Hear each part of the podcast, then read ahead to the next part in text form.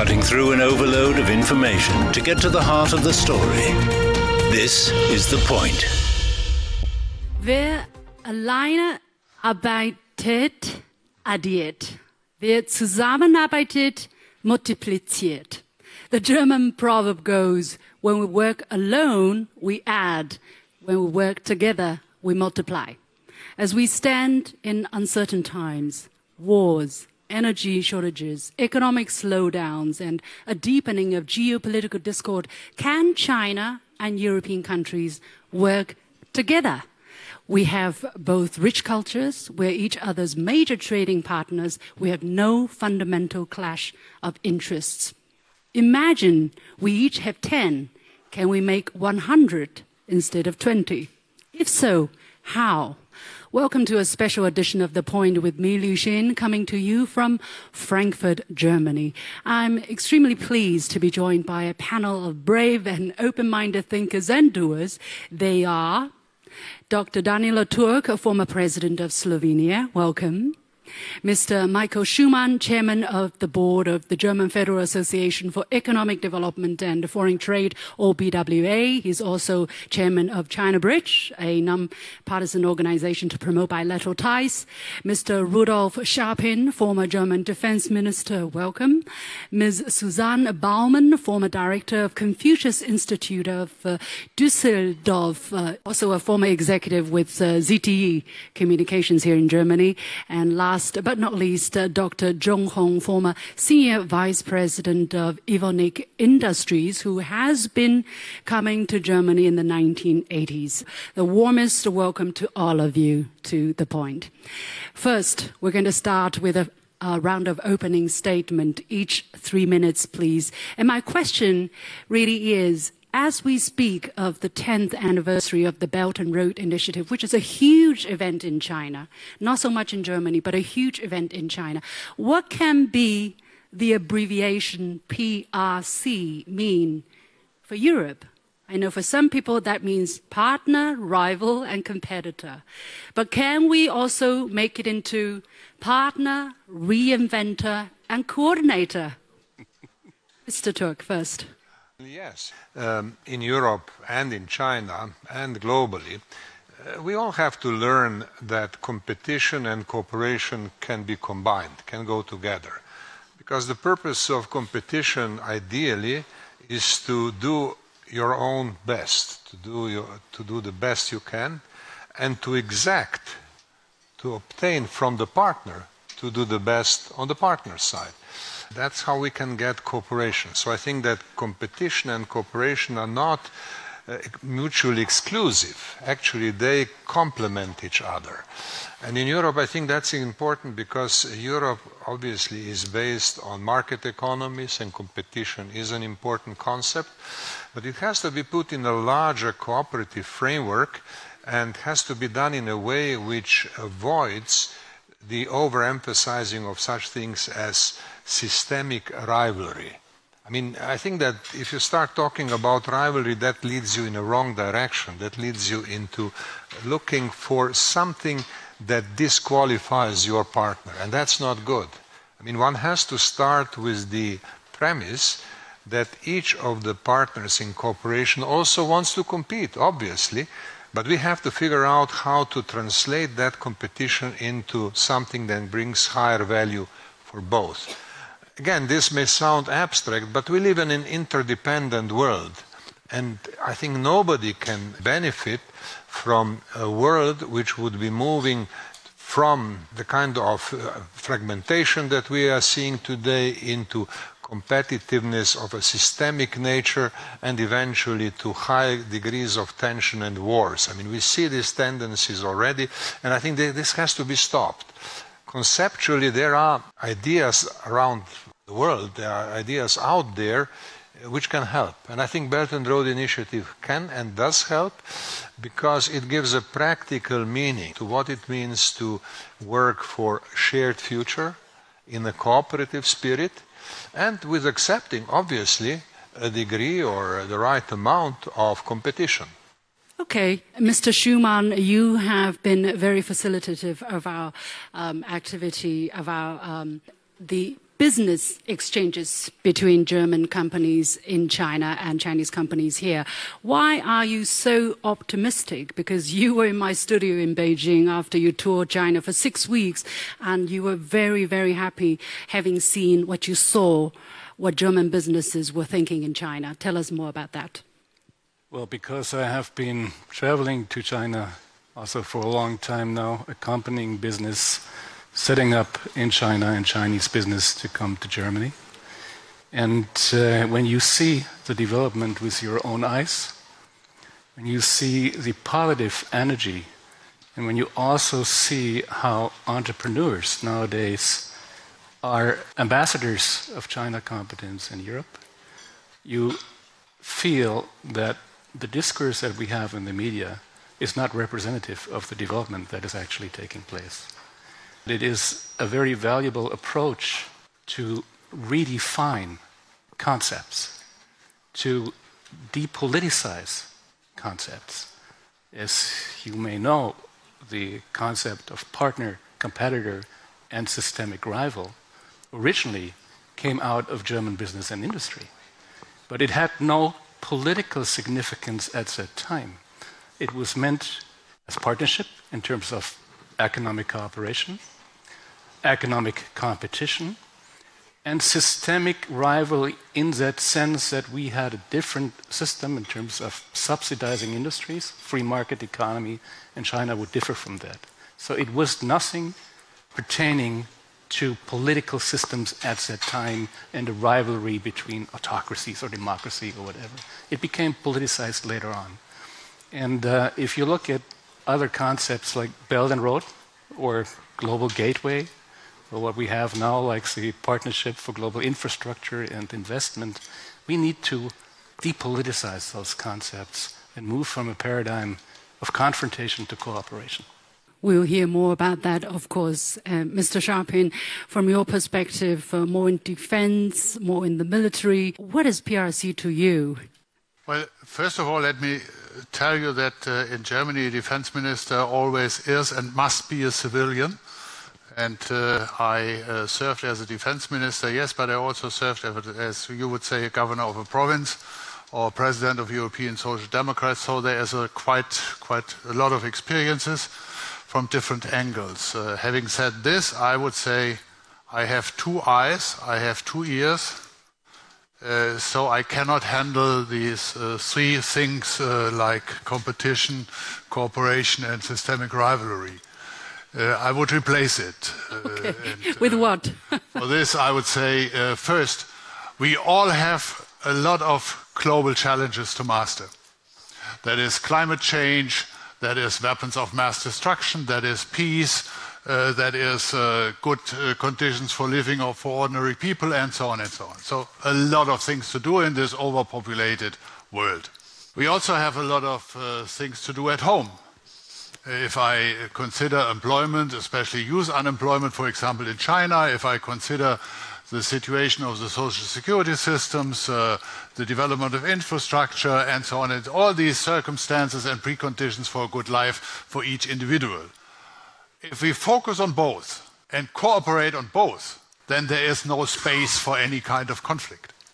Ideally. Ideally, yes, but if you are not guided by a vision, you cannot master the daily life in politics. So, from this angle, I would say let's focus on the global challenges we have to master commonly.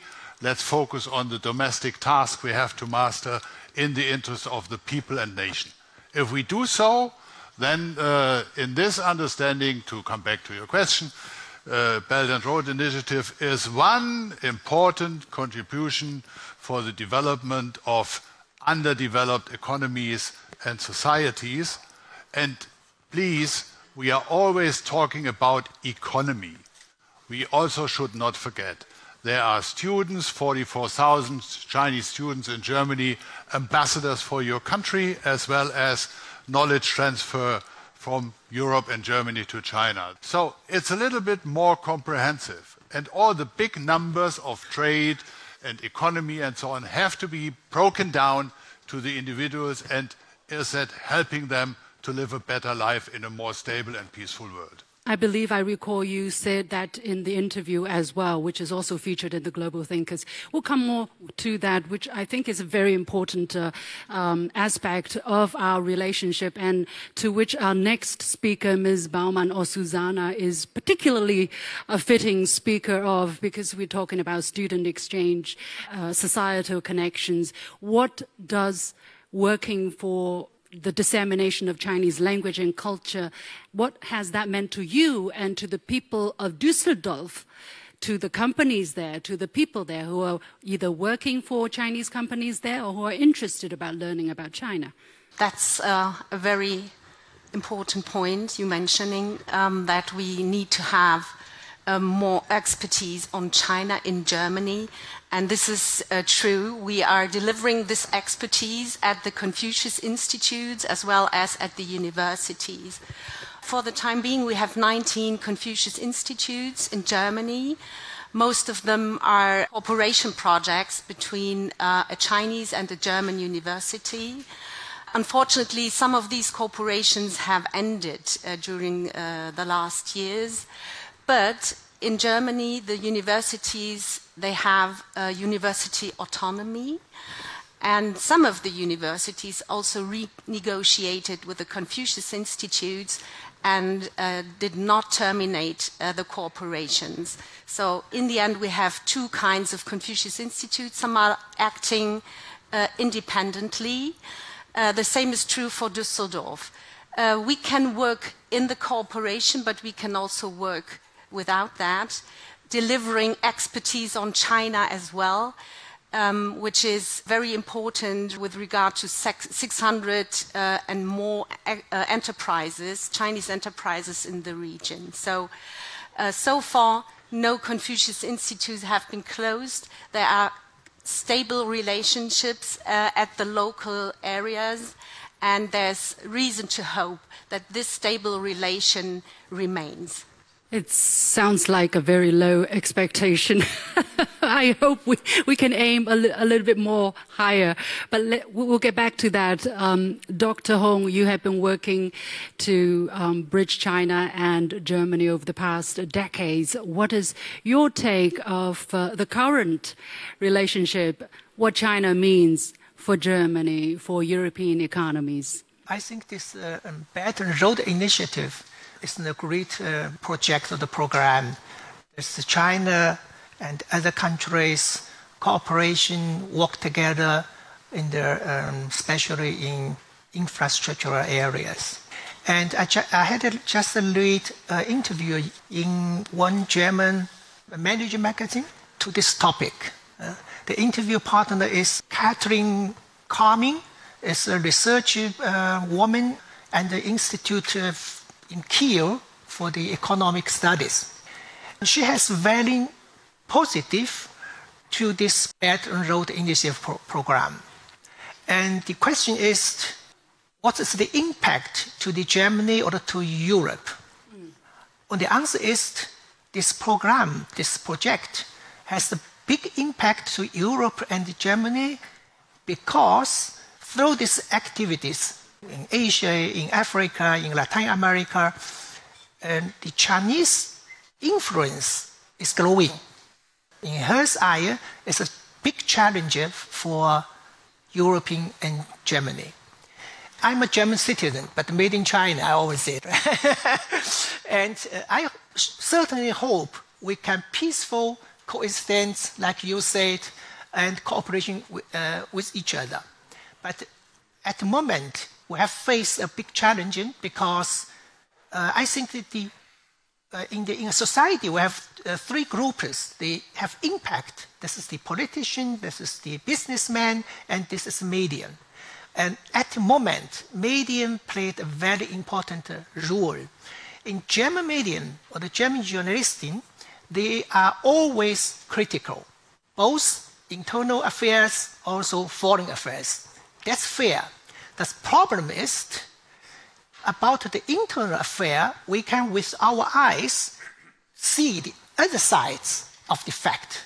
But for the foreign affairs, a lot of people are not able to get the both sides for uh, the truth or, or, the story, the whole story. I think that's have to improve. Very, very important. And sometimes I feel a little bit helpless because it feels like there is a wall that we cannot penetrate. For instance, our program, for our program to reach the audience here in Germany, it's very difficult. The other way around, maybe also difficult under certain uh, certain circumstances. But uh, I want to pose this question: How do you measure? The temperature of the water, really, between China and Europe, or between China and Slovenia, for instance, Mr. Turk, uh, in your capacity, where the temperature is, because I'm getting different impressions. Some people are saying China is a challenge, but other people are saying China is an opportunity.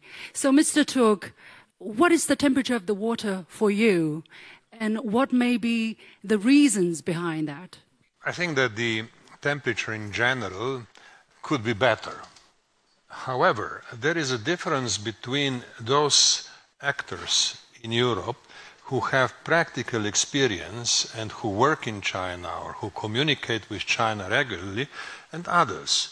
And I think those who have their own personal, particular experience, uh, they enjoy this, uh, I should say, pleasant temperature. They are more on the on the side of the pleasant temperature. Those who are less experienced in that regard seem to have a little more reserved attitude kind of lowers temperature somewhat. Uh, so the answer to this problem clearly is more cooperation. And of course, the more people learn about each other, the more people cooperate, uh, the better it is.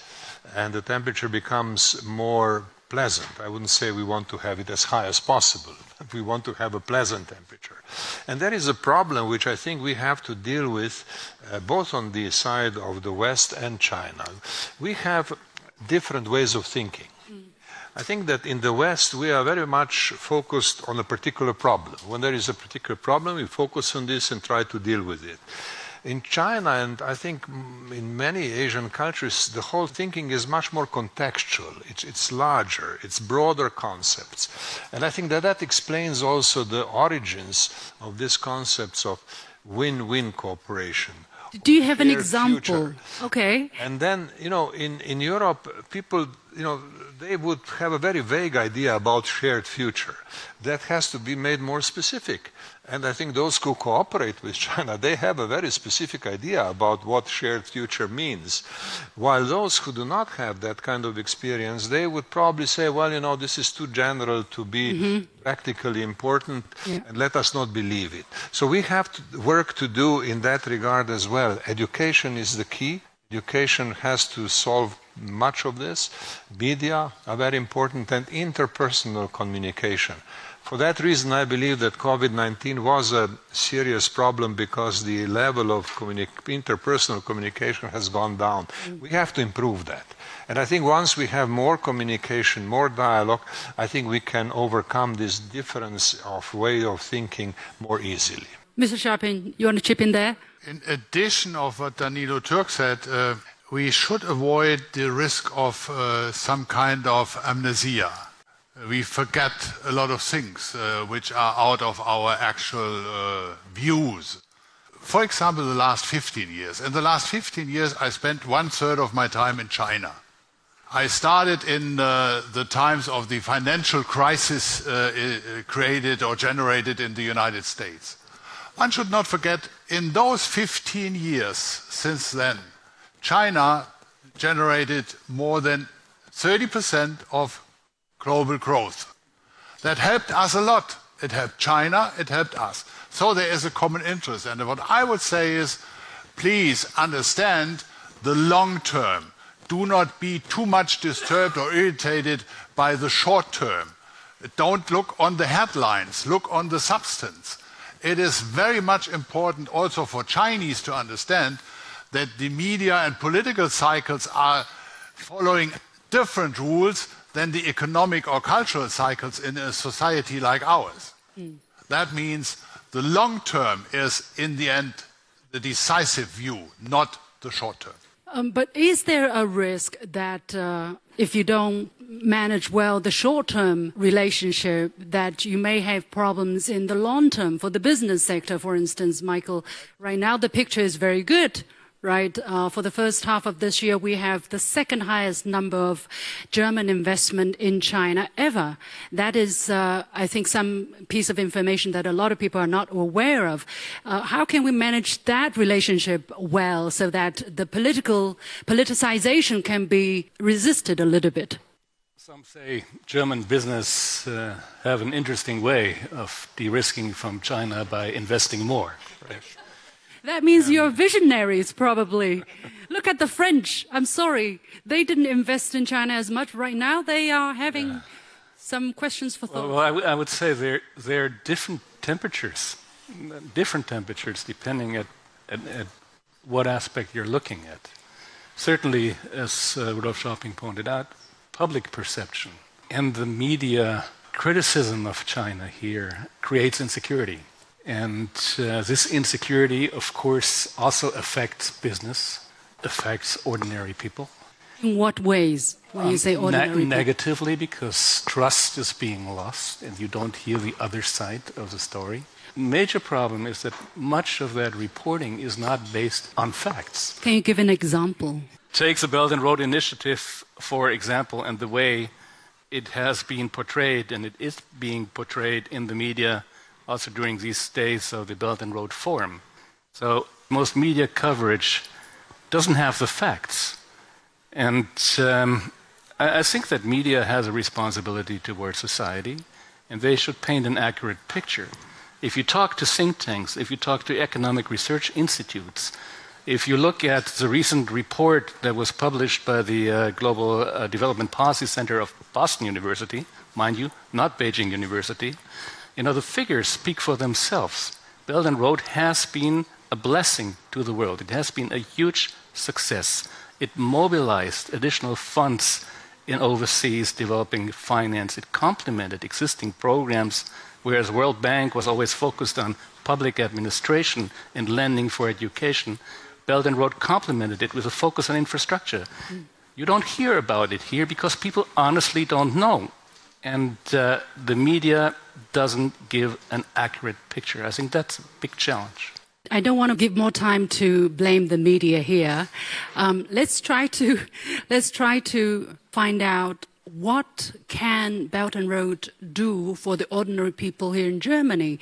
Because, for instance, we have the Eurasian corridor, and China is talking about lifting or making it a multi-dimensional Silk Road, meaning not just the railway road, but land and sea and air Silk Road. We already have the flight linking China's Zhengzhou with uh, uh, Luxembourg.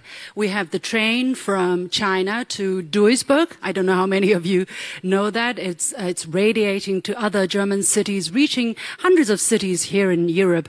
Um, how, how much more can ordinary people who are sitting in the audience benefit from such initiative? Should they know about that? Ms. Baumann. Well, um, I'm active in this area, in uh, close to the city of Duisburg, where we also have a Confucius Institute. Um, the city of Duisburg, I mean, Germany, in, overall is not um, um, participating officially in the Belt and Road Initiative, but it's benefiting from it. As you have just described, they are running 60 trains per week from Chongqing to Duisburg. They handle 300,000 containers. Um, and this is remarkable, and this is also, um, yeah, the, the people of Duisburg, they are benefiting very concretely uh, from this uh, Belt and Road Initiative in, in this uh, respect. Um, there are Chinese companies, a lot of them um, who are working in the logistics sector, um, who are, who are uh, operating uh, in Duisburg, and this creates jobs. And Chinese companies work within the framework of the Belt and Road Initiative.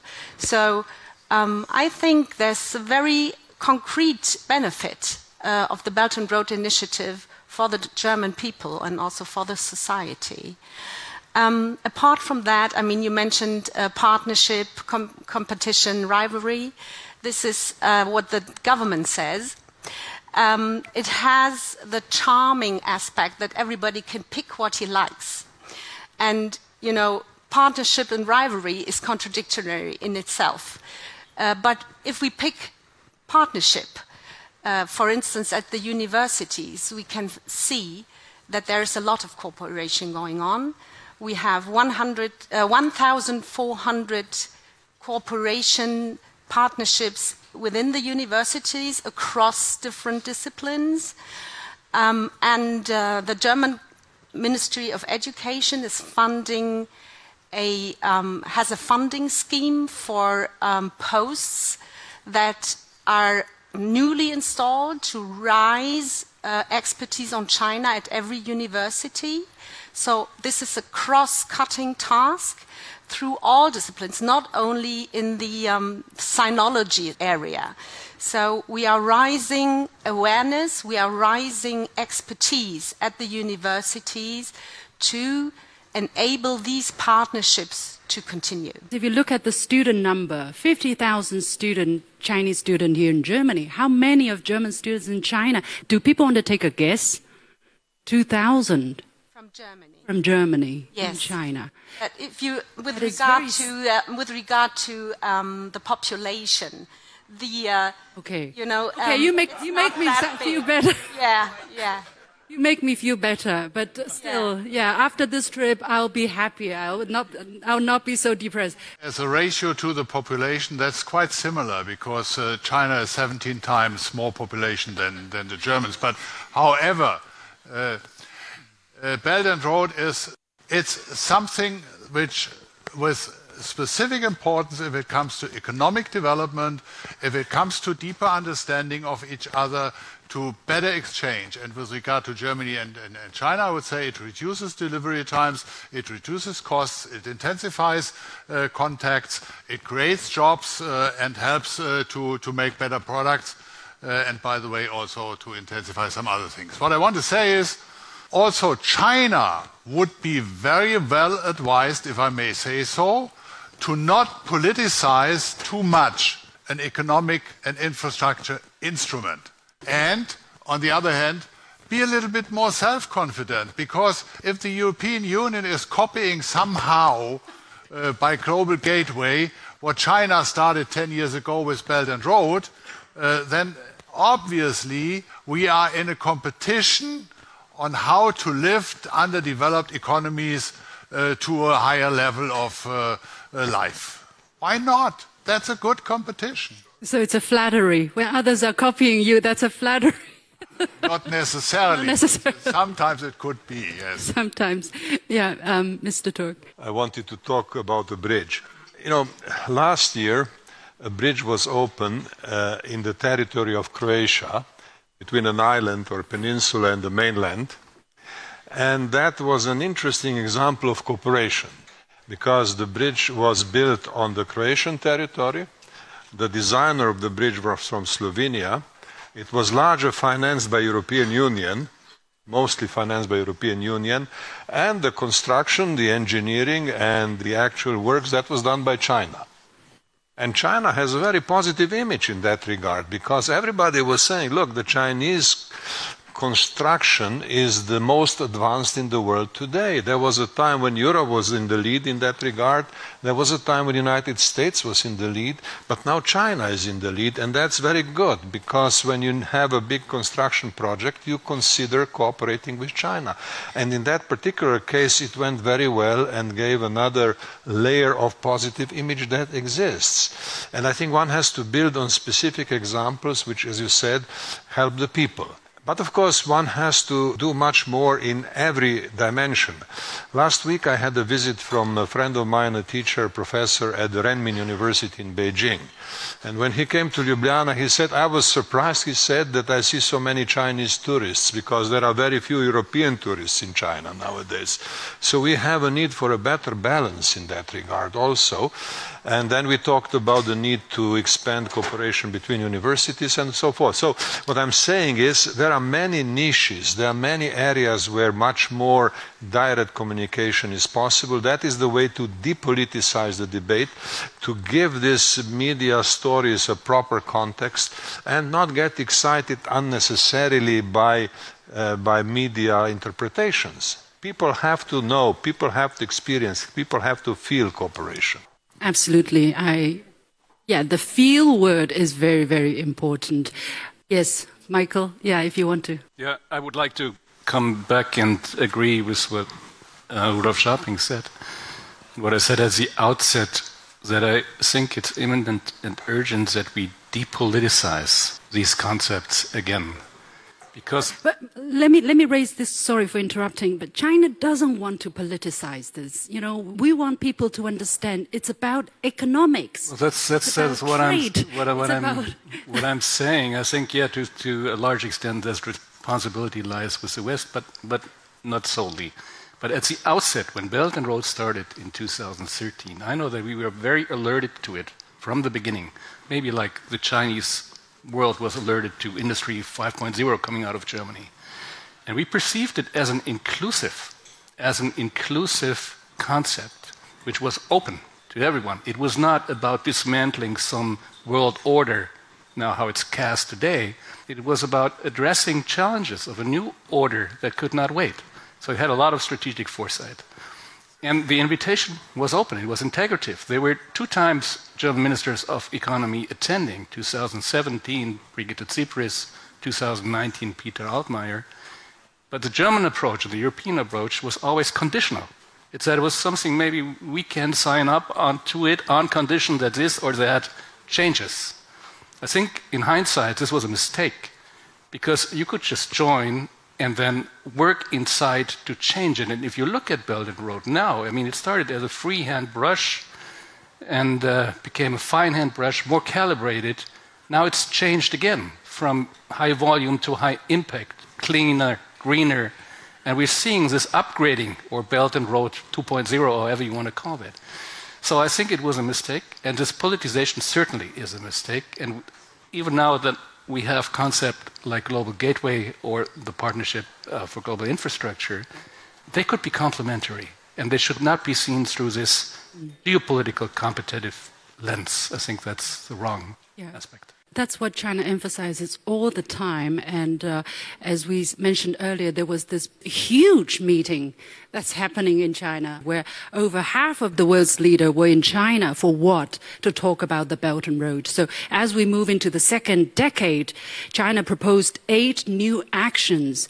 And mind you, these eight actions will impact the world profoundly, I believe. Dr. Hong, what is your take? How can Germany chip in the opportunity here without compromising its principles? I agree with Michael, and there are different temperatures in the different areas. Uh, I have been working many, many years for a German company, and in our company, in Evonik, uh, as example, uh, the China business has contributed at least 25% of our revenue, at least. And uh, I know other company um, more higher. So in the in the economy uh, area, the temperature is different. The businessmen know if we want to grow in our business, the only way is cooperation, cooperation, and cooperation. But I come to your, sorry, your original question. The problem we today face is another issue. I read the, the, the uh, China uh, strategy uh, of the German government, uh, and, and these two keywords, uh, partners. The economic people or the, uh, or the business people would say we are partners more than other. And politicians may be in the middle they would say we are partners plus competitors. Competitors could be positive, could be negative, could be neutral. It's not the, the big, big uh, issues. The big issue is the opinion leader, the median. Sorry, I come back to median because today the focus of German median is revival. And that is a problem. Uh, rivalry, yeah, rivalry. rivalry. Yes. So that's the focus of the German media. Yeah. Well, um, let's give them some time. and uh, do our work well, do our job well. I, I, don't think we have enough time to go into more details. Have we touched the most important issues we want to talk about? Is there any elephant in the room that we have missed so far, Mr. Turk, very briefly? And I think we have talked about politics in a fairly critical way. But we have to understand politics is life, is part of life. And we have to address political issues as well. And politicians have a huge responsibility today to figure out solutions, to figure out the way forward. I will not hesitate to mention the problem of the Middle East, which is now so, so, so serious, so big, so, so traumatic. You know, China has offered a peace plan in May this year. Four points, two state solution at the center. In Nobody- June, yeah, specifically, nobody- yeah. And in June there was this uh, meeting Visit. with Palestinian Yeah. Authority and so forth. But nobody is mentioning this as an alternative to what we are seeing now. This is the job for politicians to figure out what are the positive elements in an otherwise disturbing picture and see whether we can build on that. And I think that China has offered several very promising conceptual frameworks. Of course, China has to be careful and has to be measured in its mm. approach, and we have to appreciate that. But politicians have to notice these positive offerings and try to build on them. And that's a job for the politicians. Yeah. Maybe also a job for the people who understand the difference between cultures. As Mr. Tok mentioned already twice, China is more of the conceptual, the philosophy, you know, the big ideas such as uh, a, a, a community of shared future for humankind, you know, the global security initiative, the global development initiative, you know, sounds, it's a, it's a mouthful. It can be a mouthful. Why do China emphasize these big concepts as a foundation for finding specific solutions to problems? Susanna, you, you, you want to Well, help people understand a bit? Yes, I mean, um, the, if we go back to, to the principles of Confucianism, there is one very essential term, and that's humanity, 仁. So humanity means that people need to take care of each other. There's also a need to take into consideration what your neighbor is doing, what your son, your father. On the other hand, there's another philosophical concept of tianxia. Tianxia meaning that we all have the same destiny, that we are all living on the same planet, so to speak. So I feel that from Chinese philosophy, there is this notion of being thinking globally uh, from the, right from the start. Um, we don't have that much time. Dr. Hong, your final statement, if you have any, would you like to share with you some key word? I think that uh, uh, China and Germany will have uh, uh, lots of differences, yeah. but we have more common understanding, common interest, uh, common benefits. Uh, both sides want to uh, peaceful uh, coexistence. We want to develop our relations, and uh, this is a ba- basic uh, for, for, for further development. Uh, the uh, relations between both sides is there. Michael, you have something to say before we wrap up? Very briefly. Very briefly, without mentioning the media, um, yes, uh, politicians are focused on solutions. And I would recommend to not overestimate day to day politics, like, for example, the German China strategy that had a lot to do with domestic politics here, but to look at what is actually going on behind the scenes. So the German governmental consultations have been constructive. There is a lot of diplomacy, there are a lot of meetings, a lot of formats right now going on that are constructive as well. So be optimistic and don't lose hope. Yes, absolutely. Um, one sentence, maybe? Mr. Tok, do you still have one sentence? One word, really. Yes. And that is learning. I think we have to learn about things and we have to learn about each other because that will give us a uh, future. Learning is critical and all the communication should be devoted to that. Mr. Scharping, one word or one sentence? Be realistic in the sense of being optimistic without illusions. Okay, we'll think about that. thank you. Thank you very much. One thing in common, though, I, I believe between the Chinese and German, uh, we all look for solutions. We identify a problem and we find a solution. I'm very optimistic, especially after this trip to Frankfurt. Thank you so much. Thank you, Mr. Daniel Turk, Michael Schumann, Mr. Rudolf Scharping, Susanna Baumann, and Dr. Hong Zhong for your wonderful insights. And, and many thanks to our audience members for having followed this special edition of The Point with me, coming to you from Frankfurt, Germany. As usual, you can follow me on Facebook and Twitter using the handle Liu Xin in Beijing. You've got the point.